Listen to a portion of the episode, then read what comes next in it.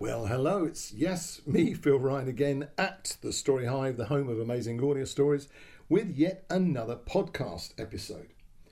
Well, I'm not going to go whittering on about the short length and how many stories there are because by now I'm hoping you people have probably got a little bit used to it. And I wanted to say thank you for listening. We really do appreciate it. We put quite a lot of effort into making these things, and it's so great if you just drop us a line, give us a message, give us a thumbs up, and tell us how you think we're doing. Anyway, let's get on with the first story, and it's from, as ever, the three story collection here today.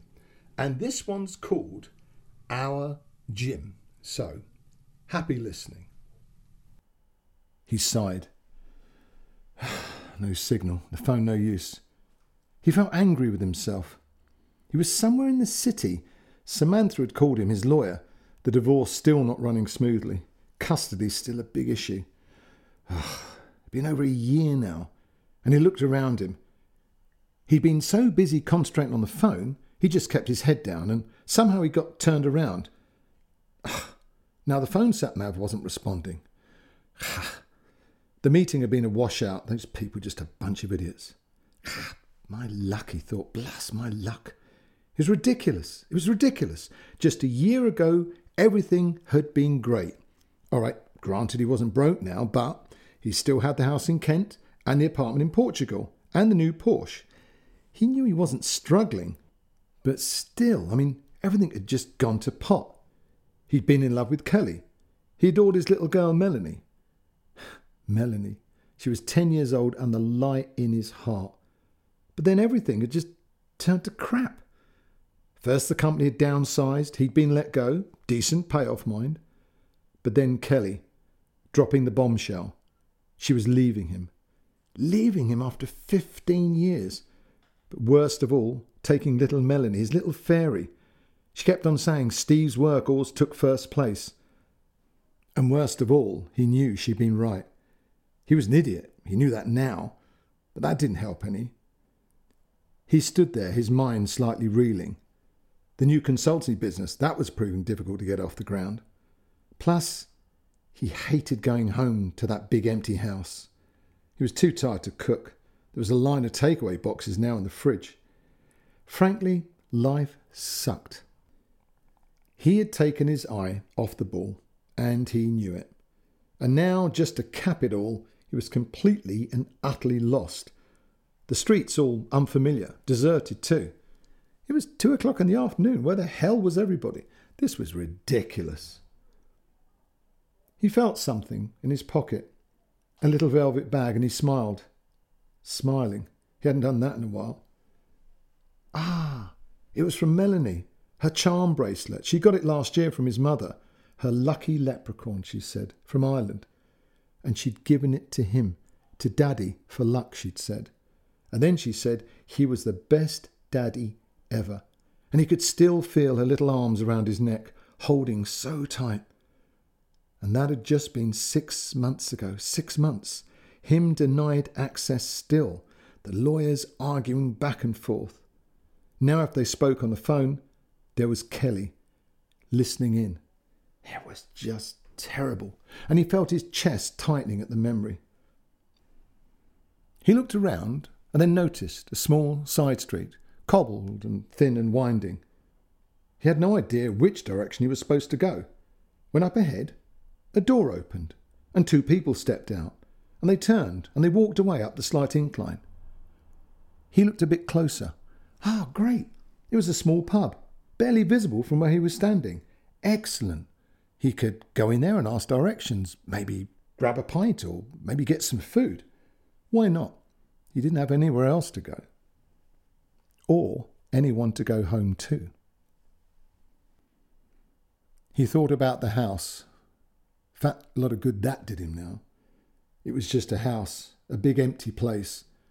It wasn't really a home. He was a shy man. He always had been. He'd never made friends easily. But he was a hard worker, though. Even Kelly admitted that. But now he thought a lot about the fact he'd replaced everything with work, putting his head down, bringing in the bucks. He'd certainly done that all right. But one problem being that his friends, if he was honest, were really all Kelly's friends. And now here he was, alone, lost in a side street, dumped, screwed. He felt like a failure. He was a failure. He cocked everything up. God, I'm just useless. Behind him, he heard footsteps, and a large man drew level and looked at him, the man's large red face now covered in a look of astonishment. Jesus, no! If it isn't Jim O'Connor! And he lunged forward and wrapped him in a bear hug, and Steve froze. But what, what the hell? But before he could speak, the big man stepped back. Let me look at you, laddie. His face a huge grin. Well, if that isn't a feckin' sight for sore eyes! His eyes were wide and still amazed, and he turned, his face now one huge look of happiness. Holy Mother of God, man! It's just the best thing, sure if it isn't. No, come on, get in there, will you? Come on. And he pushed the pub door open and tugged Steve inside. It looked like every small off street traditional London pub slightly old fashioned, wood panelled, brasses and tankards hanging from hooks, old prints in faded frames. Steve had to peer now, for it was slightly gloomy, even though the lights were on, and he still felt off balance.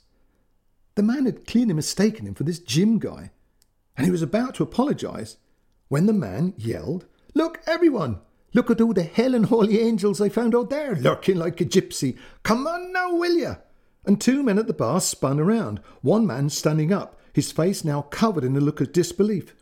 Jim O'Connor, he said, and he stepped forward, his voice incredulous in tone, and he quickly hugged Steve, pressing his face tightly into his shoulder, clapping him on the back.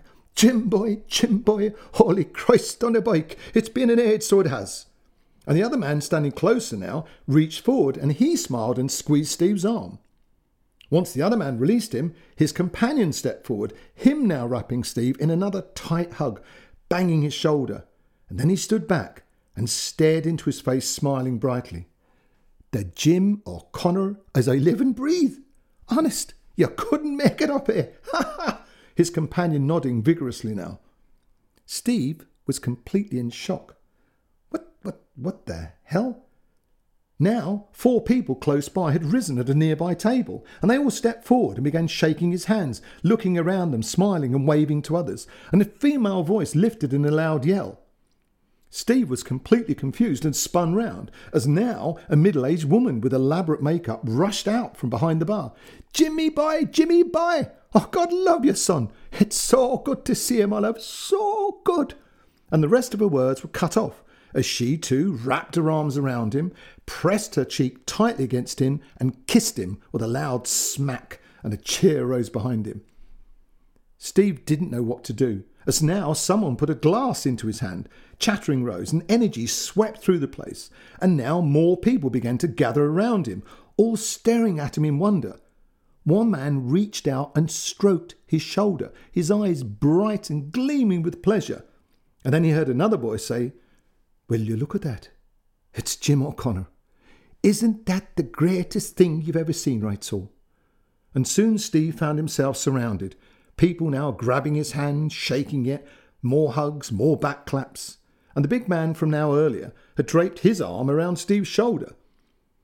He quickly gathered the big man's name was Finn, and he felt so embarrassed. This was crazy. He, he had to tell them, he had to let them know. Everyone seemed to think he was this Jim guy. I mean, what was he going to say? And then Finn looked at him right in the eyes. So, Jim lad, how's the things with Kelly? Yeah, bad I heard? Bad, yes. You can tell us, Jim, because you know you're among friends now. You know that, don't you? His kind face full of concern. Steve was confused. How did the guy know about Kelly? Finn continued. And little Melanie, yeah? She's okay right enough, yeah? Now this seemed to loosen something. And suddenly, he didn't know quite what to say, and then he started to speak, but he couldn't help himself. And everything tumbled out as a silence suddenly fell. Others began crowding around him, gathering, and now he talked about the divorce, Kelly, Melanie, what she'd said, the custody thing, the money. How low he'd felt, how useless, with Finn comforting him, shaking his head sorrowfully, looking right into his face. Steve felt relieved. A big arm firm and tight around his shoulder, another drink being put into his hand, and then the lady from behind the bar sat down and now next to him stroked his hand.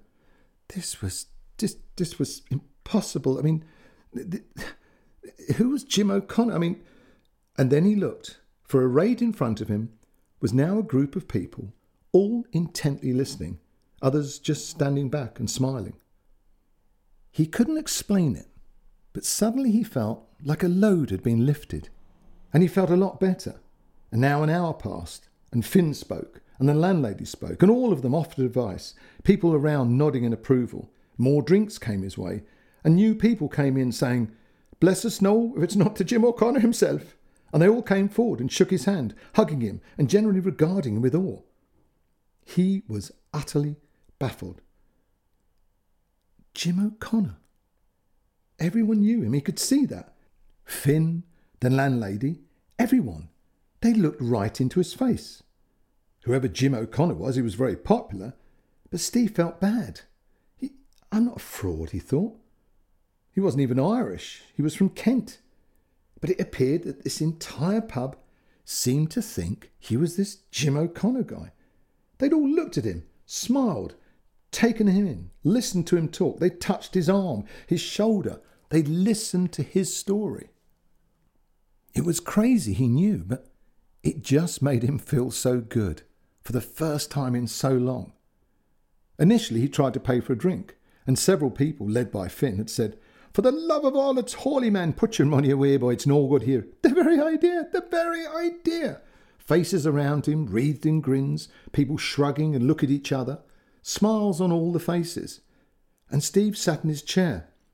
Looking out the window, he noticed it was getting darker now, Steve tried to glance at his watch, but Finn saw him and he turned and yelled to a man behind him, Lord, it's eating time now, Declan. Come on, Jim lad, what you going to have? And now Steve found himself sat at a small table, laid out with knives and forks and pots and pans, with Finn and three other small people. And the young woman, who called herself Fionnuala, suddenly reached out and stroked his face and said, It's so lovely to see you, Jim. Honest it is. God, it's a treat. Her voice was so sweet and sincere, Steve nearly choked up. And now various dishes appears potatoes, vegetables, hams. It was a bewildering, mouth-watering array, and he felt his stomach rumbling. Now Finn talking loudly, laughter ringing around the whole pub, jokes and stories coming from all sides. People now crowded around, drinks in hand.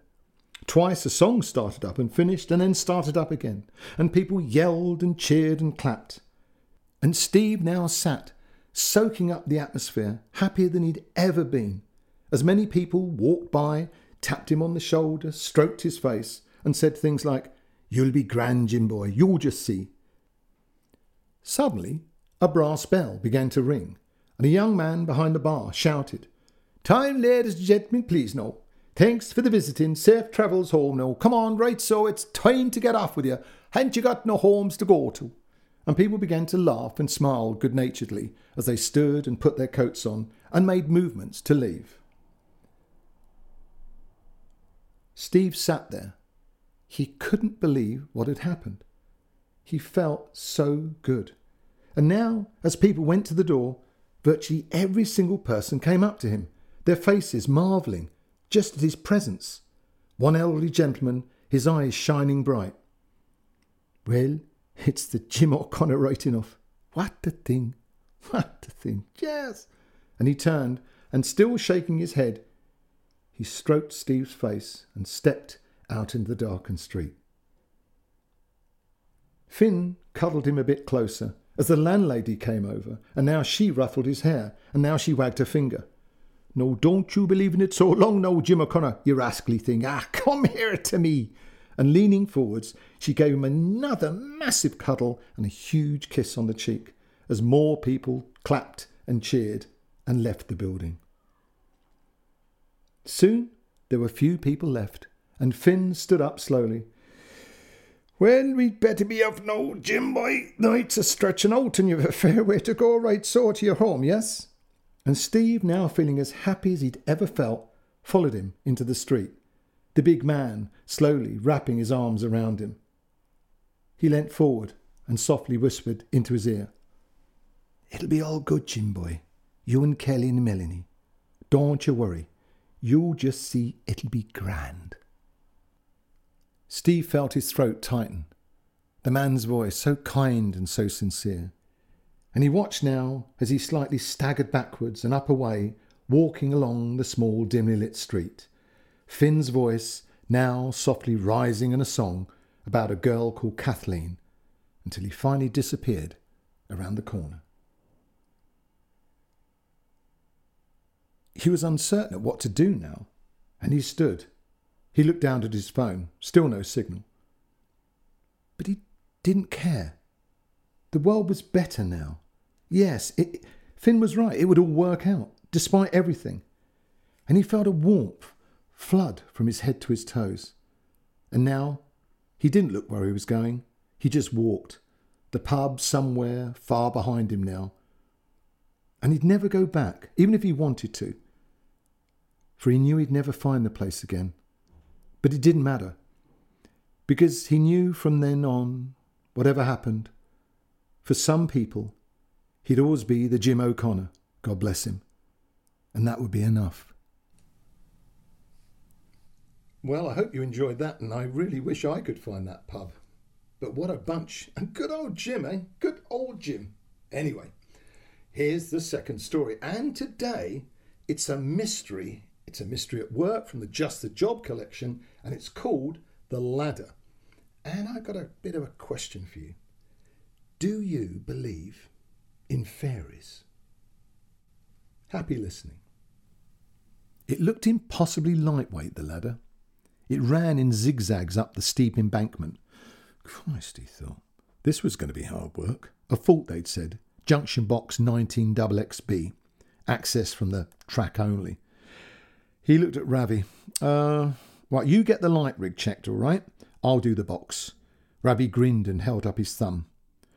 Bob sighed. He couldn't ask him to climb up there. It was bloody steep. The poor lad only came out of hospital last month. His asthma really bad and Bob glanced upwards. The railway cut was wide, the embankment steep, both the railway lines fitting neatly between it. A huge stone bridge spanning it all, ladders running up the sides, a guide rail evident.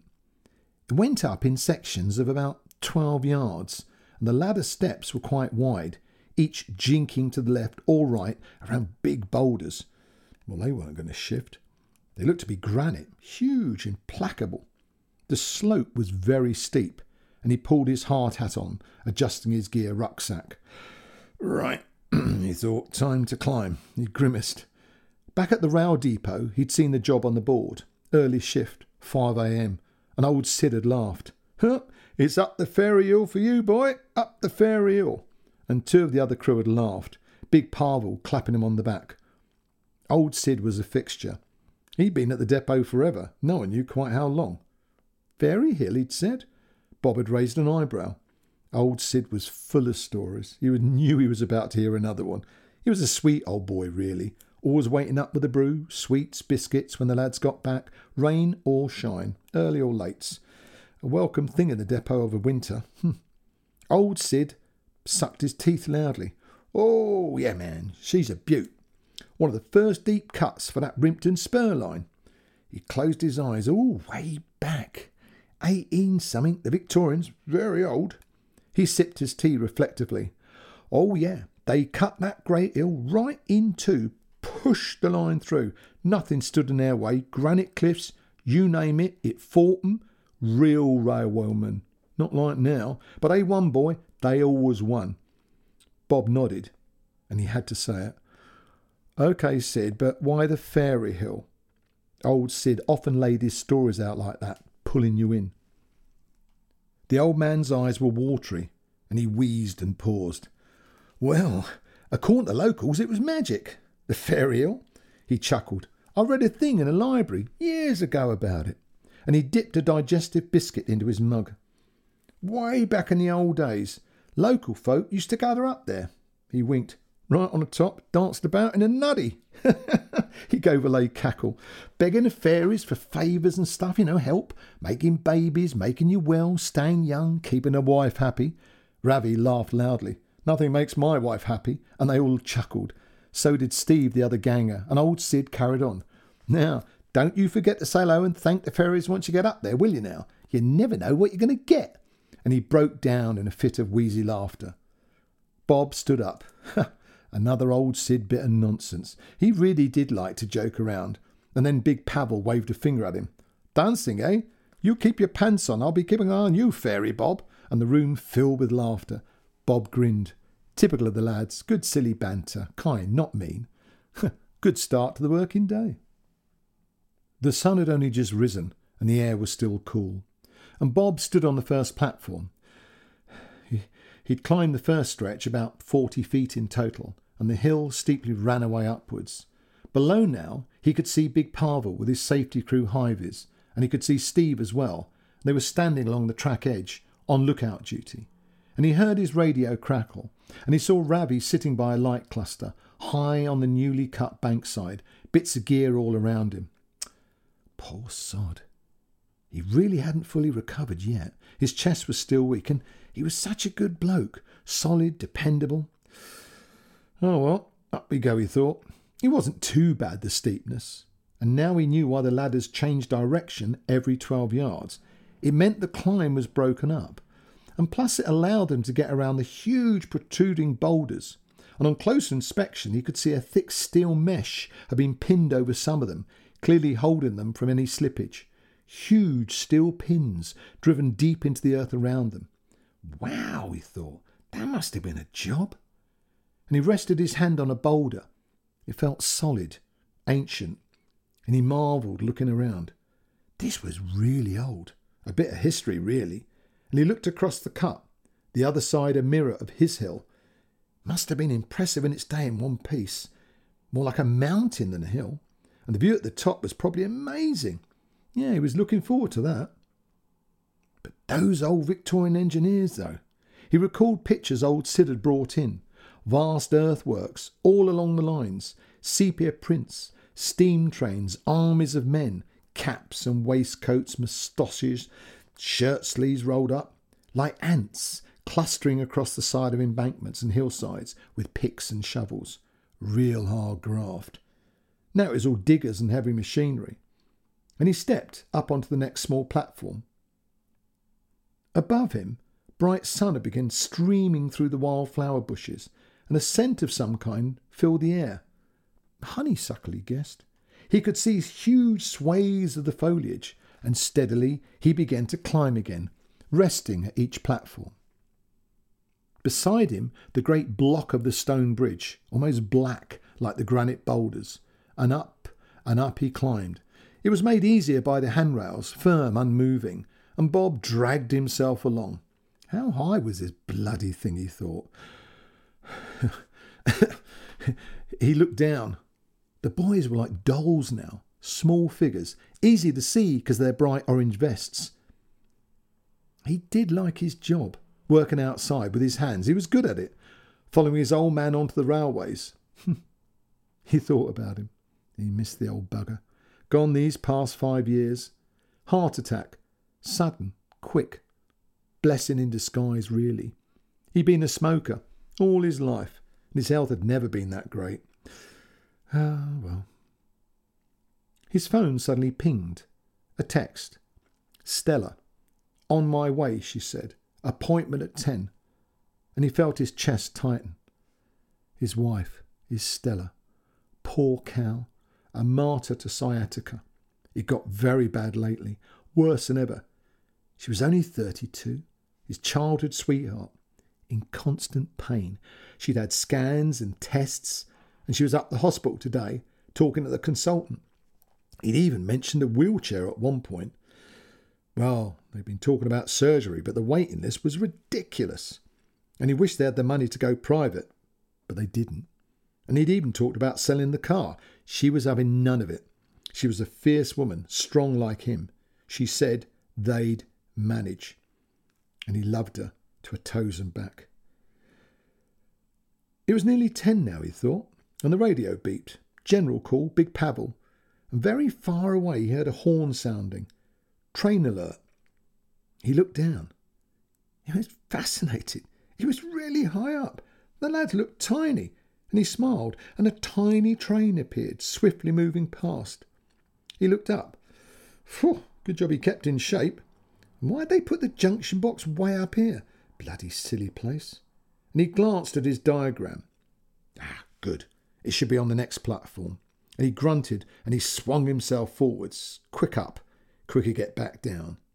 That was one of old Sid's phrases. Daft old bugger, full of those stories he was. The wind was blowing now, a gentle breeze. Bingo! There it was, junction box 19 XXB. And he smiled. He could see the problem straight away. Straw poking out the front grill. He'd seen it before. A bird's nest. And carefully slid his rucksack off and he inserted his master key in the square pin lock. And very carefully he swung the door open and it squeaked, rust clearly setting in. He'd sort that out too, he thought. The nest was huge, a mass of straw and twigs filling half the box, and it was mouldy and wet, long since abandoned, and part of it had clearly finally shorted out two fuses. Easy peasy. Excellent. He pulled on his thick insulated gloves and he flicked the kill plough switch off. The box was safe, not live, and he dragged the nest out, bits here and bits there, carefully removing the bits and pieces until the box was empty. Still dusty though, cobwebs full. He got his wire brush out, give it a good old clean, and he reached into his rucksack and identified the two fuse components. Standard fit, nice. And using the brush, he rubbed away at the pins, both fuse sets sliding easily in. He was humming to himself and he smiled. Stella's morning song. She played it when he was at home, not on Early's. Last time he danced around the kitchen, her giggling, hugging him tight. He attached the meter. Check it all. Full current. He glanced inside the box and he moved the inspection torch around and he flicked the kill switch back on. Red indicator light lit up. Yeah, good job done. Tea on, as old Sid liked to say, and he stretched his back. He loosened his muscles. Sunshine flooding the side of the hill now, the huge stone blocks of the bridge warming in the heat. And Bob stared upwards. The top of the hill. It was, what, 60 feet away? And he glanced at his watch. 10.15. Why not? He had time. And tugging his rucksack back on, he began the final climb upwards. It didn't take that long considering the final part, and plus it was worth it. He was right at the top. He'd stepped off the last ladder platform, and the hill seemed to flatten. A vast meadow stretching away, huge oak trees, massive, standing in a cluster, a broad woodland, a few hundred yards away. Nice place for a picnic, he thought. Bit of shade. And he turned his head. The stone bridge clearly now hardly used. He could make out some kind of track, but it was faded. It was really beautiful up here. Tiny flowers, he thought, peppering the grass, and he looked around. There was no road, not anywhere. And he tried to imagine it before the railways had come. That long vanished village he'd read about, the little houses, the huge hill. And turning, he looked to the other part of it, the scar of the cut now long overgrown, greenery covering both the steeply banked sides, the stone bridge linking them like a huge grey staple almost, holding the two parts of the cut hill together. he grinned. The fairy hill. Stella would love it up here. Ah, she couldn't have made those stairs, though, he thought. Not the poor love, not now. He pulled out his phone. He'd take a picture to show her. Plus old Sid. The old man's face came to him and he breathed the fresh air deep in. And then a chuckle came from deep within. What had old Sid said? Don't forget to thank the fairies. And he laughed out loud. Silly old sod. And then he thought of his Stella. Thank you, fairies. Thank you for my wife. I love her more than life, he said, quietly now under his breath. now he felt stupid, ridiculous. He shook himself like a wet dog. And then his radio beeped. It was Ravi. You done? he asked, and Bob said he was, pausing only to take one last look around before trudging back to the ladders and starting the long climb back down. The day finished on time, and everyone piled back into the crew truck. And Big Pavel said he'd drop him off at the house. He could leave early. Ravi would clock him out later. Bit of an old trick they all used, mainly to annoy the bosses. Well, everyone did it. And the van swung into a street, and his heart froze. Outside his house, an ambulance, and he felt his colour drain. Stella had been getting worse, the pain, and today that appointment, the new scans, the results and he virtually jumped from the van before it stopped, his breath now tight in his throat. He was angry with himself, wasting time on that stupid hill, fairy hill, stupid nonsense, bloody Sid. He should have just come straight down, been here, not messing around, and he ran down the path, scrambling to get his key in the door. His mum stood in the hall, and she looked confused. She looked up. She was crying, and she pointed mutely, and he flung the front room door open. Stella was lying on her back, on the couch, her eyes shut, her face pale, colourless, and he flung himself next to her and gently put his face into her neck. And he felt her arm move around him, and he sat back. Oh, love, she said. She was trembling. The, the ambulance, he said, worry etched across his face. And she gave a little smile. I fainted, love. He groaned. He steeled himself. What did they say then?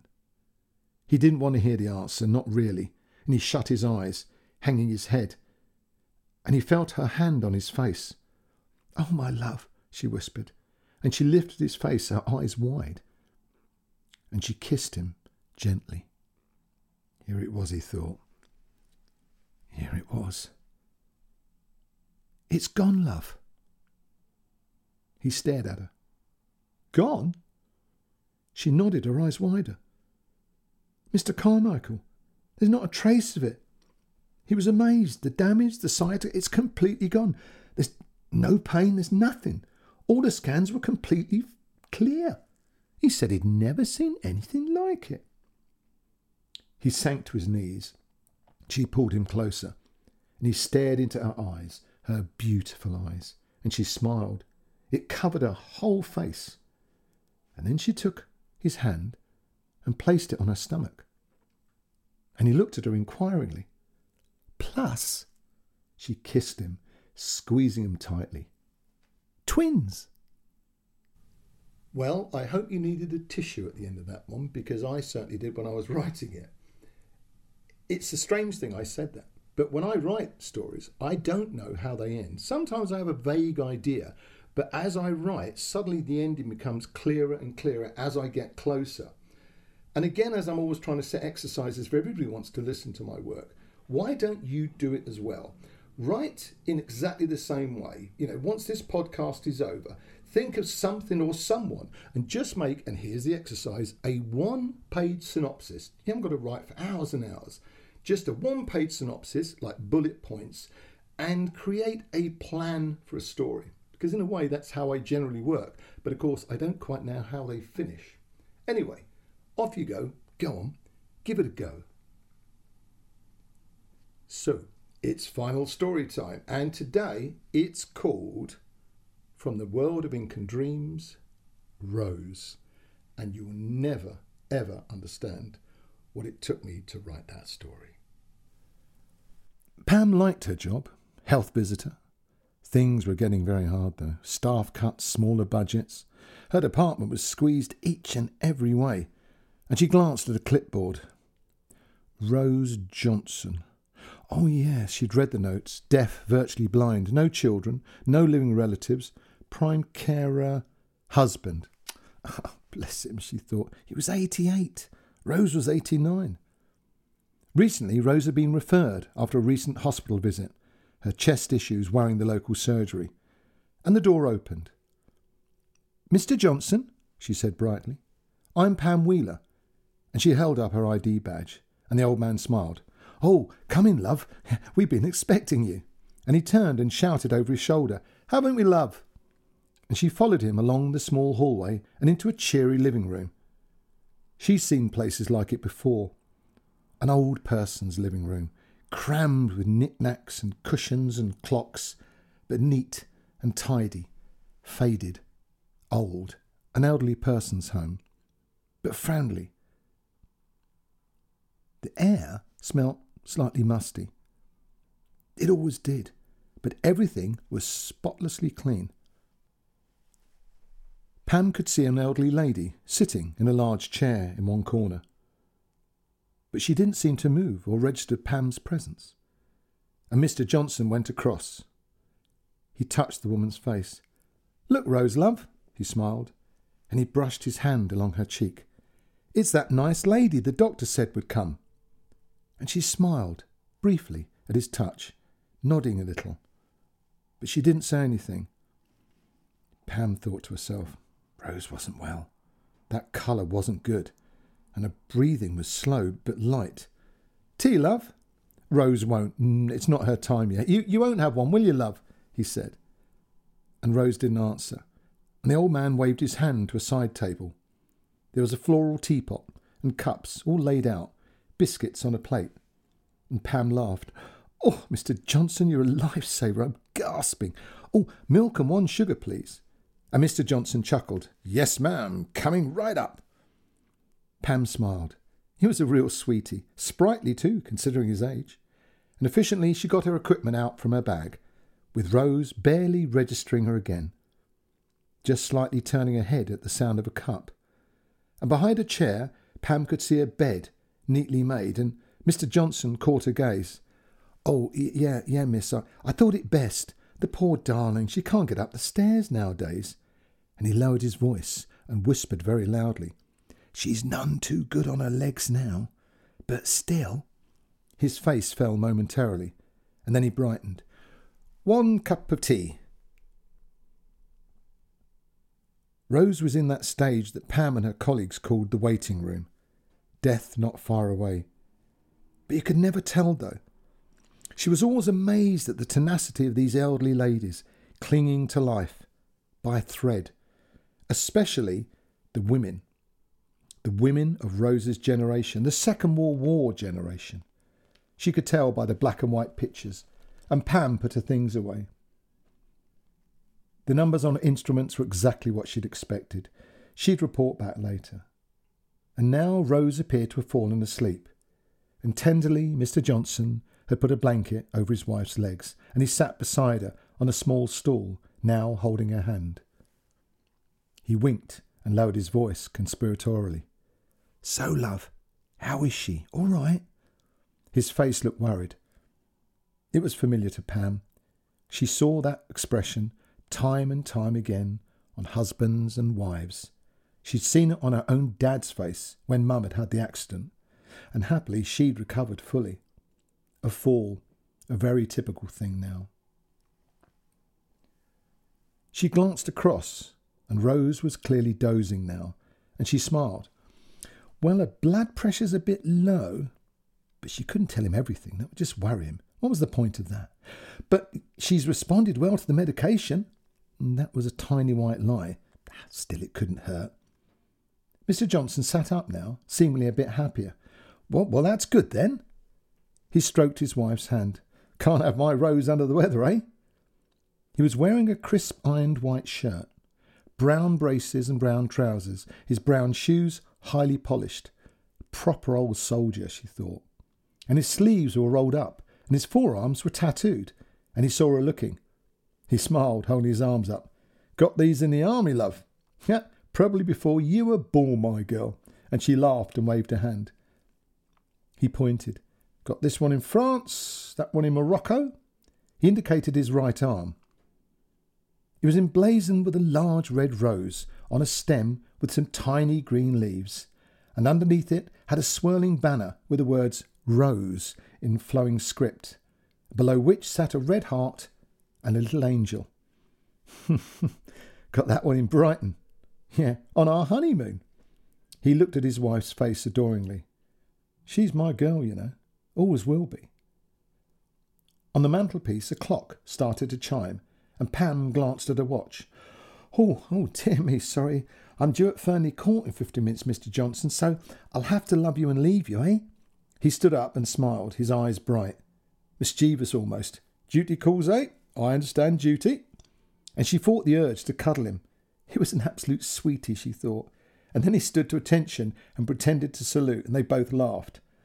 Right, I'll see you not this Wednesday, but the Wednesday after then, yeah? He winked. I'll get the kettle on, love. You mark my words.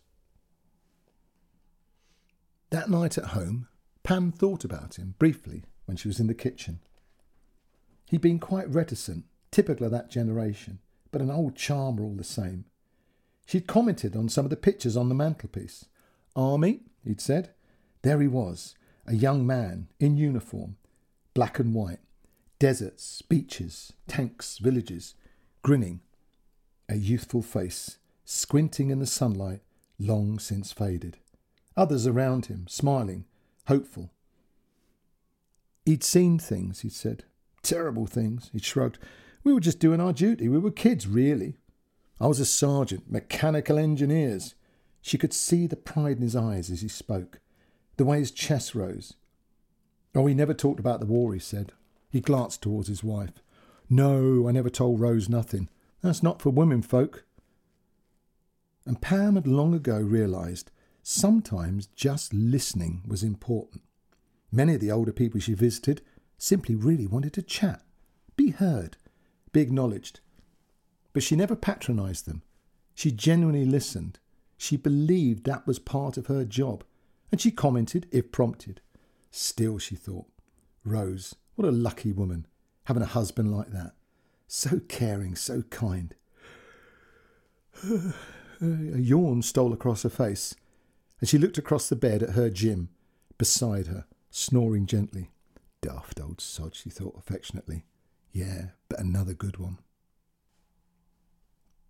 The next days flew by. Her department was struggling, she knew it, but the next week was looking to be a real nightmare. Mrs. Shah, the supervisor, at her wits' end. The caseloads were rising. It was a familiar story nowadays. Just too many clients and not enough staff. Pam sipped a coffee and looked at her untidy desk, papers piling up in her trays. Her email pinged, and she glanced up. Oh dear, she thought. From Templeton Road Surgery. Rose Johnson. She'd passed the day before. She could take her off the list. Oh, she sighed. It had, well, it had been on the cards. But the old man, Mr. Johnson, his smiling face now filling her mind. She thought for a second and then picked her bag up and waved to Kathy. Back in an hour, she mouthed. She'd pop in, she thought. It wasn't far. She could drop off some stuff at the surgery too, on her way past. And finally she saw the building and pulled in and parked. The lifts were out of order, as usual, and she trudged up the concrete stairs. Finally, when she got to the right floor, she was a little out of breath, because the old man's flat was on the third landing, and she turned off the stairs. A long row of doors running along the landing, many shuttered and barred. What a place to live, she thought. What a place for an old couple. It was number 37. She didn't need her note, she'd remembered. But outside, a young policewoman was standing outside the front door. It looked like it had been forced open. Oh, that wasn't a good sign. Pam drew level, holding up her nurse ID, and the WPC smiled and waved her inside. In you go, love. She stepped into the tiny, crowded living room, and there were two paramedics and a second WPC, and then her heart sank. Mr. Johnson. There he sat, in his chair, smart, well turned out, his eyes tightly shut, pale, clearly past. The blonde paramedic looked up. Oh, sorry, nurse, the gentleman passed about, she looked at her chart, an hour ago. We had a call from a neighbour, heard him crying apparently, very much out of character, she said. And the WPC shook her head. Poor old thing. This is just how we found him. We're waiting for the on call doctor. And then she shrugged and looked at the pictures on the mantelpiece. Looks like a nice couple, eh? Still, they had a good innings, hmm? Pam nodded.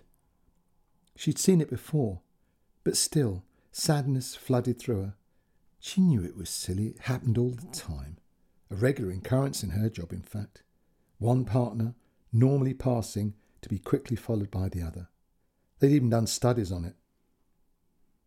She looked at Mr. Johnson and knelt down. Do you mind? she said, and the two paramedics moved back. Poor old love, she thought. Kind and brave, loving. His Rose had been a lucky woman. And I bet she knew it, she thought. Behind her, the WPC moved and leaned in, her face calm. Hmm, it's an unusual tattoo, isn't it? And Pam followed the outstretched finger. Mr. Johnson's arm. The right arm, the one she'd showed him. The rose. But it was different. The bright petals of the red rose had fallen down, and now there was just an empty stem, and below it the little heart was in two pieces. And she felt her throat tighten. How? she thought. And then she felt tears come as she looked again just to be sure. For now there were two little angels, not one, and they were both smiling and they were holding hands. Well, that's it for today, and I hope you I hope you enjoyed that one. They call that a three tissue story, I think. So thanks for listening. Do reach out to us on social media, say hi, tell us how you think we're doing. But remember the Story Hive, we have our main platform, thestoryhive.co.uk. And we really enjoy this, and we hope you do too. So I'm going to leave you today with my normal little message, and it's a hope the world gives you a break today. Bye now.